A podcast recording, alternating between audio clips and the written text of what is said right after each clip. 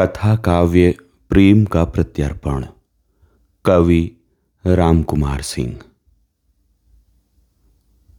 प्रेम भगोड़ा अपराधी हो गया था। मैंने उसका प्रत्यर्पण कर दिया। वह एक कृत्रिम गंध से सुवासित था, जो कतई देह की नहीं थी, किंतु देह में आकर्षण बढ़ाती थी। मैंने इस गंध का प्रतिकर्षण कर दिया। क्योंकि इसमें गुरुत्व नहीं था, पृष्ठ तनाव था। प्रेम का एक दिवसीय उत्कर्ष हुआ था, जब रक्तिम होठ बहुत ही नज़दीक महसूस हुए। इस रंजित प्रेम को मैंने तिरोहित कर दिया, जिसे किसी कापालिक ने मंत्रबिद्ध किया था। वाष्पित केशों के वातानुकूलन से मैंने स्वयं को मुक्त किया। ये घना और उलझा हुआ आवरण मेरे सीढ़ी नुमा शरीर पर लटका था। एक सर्पिल स्वार्थ रेंगता हुआ जैसे छत पर चढ़ने लगा। अंततः सीढ़ी को धकेल प्रेम एक खोखली ऊंचाई पर इठला रहा था। कह रहा था, प्रतिदान मूर्ख मांगते हैं या देहास्वादी। जलाशय जैसी आँखों में गहराई थी। इसमें बैठी थी चालाकी दुर्योधन की तरह।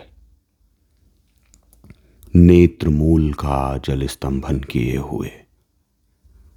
फिर भी हरुणिम कपोलों पर ढुलक पड़ते थे अश्रुकण।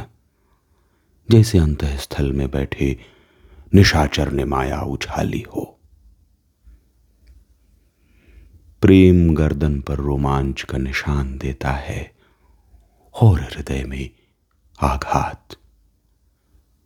प्रेम एक जुमला हो गया था, जो किसी समादृत ग्रंथ के सार रूप में किसी आलोचक ने उछाला हो।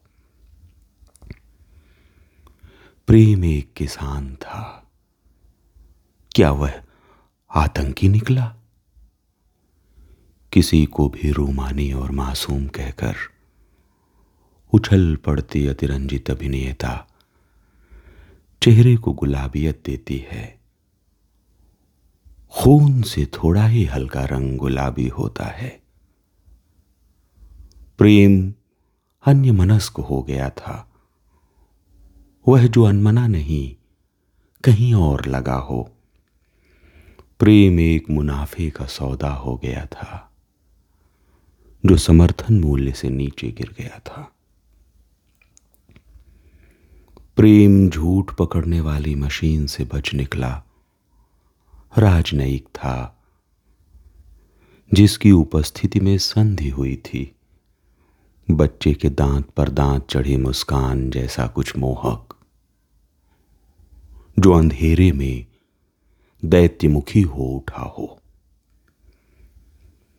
त्रिभंगी मुद्राओं में मूर्तियाँ गढ़ी जा सकती हैं।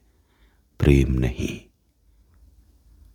अचानक मेरी तरफ़ कोई भाव भंगिमा फेंक कर सड़क के खतरनाक मोड़ की तरह मुकर जाना। अप्रत्याशित नहीं।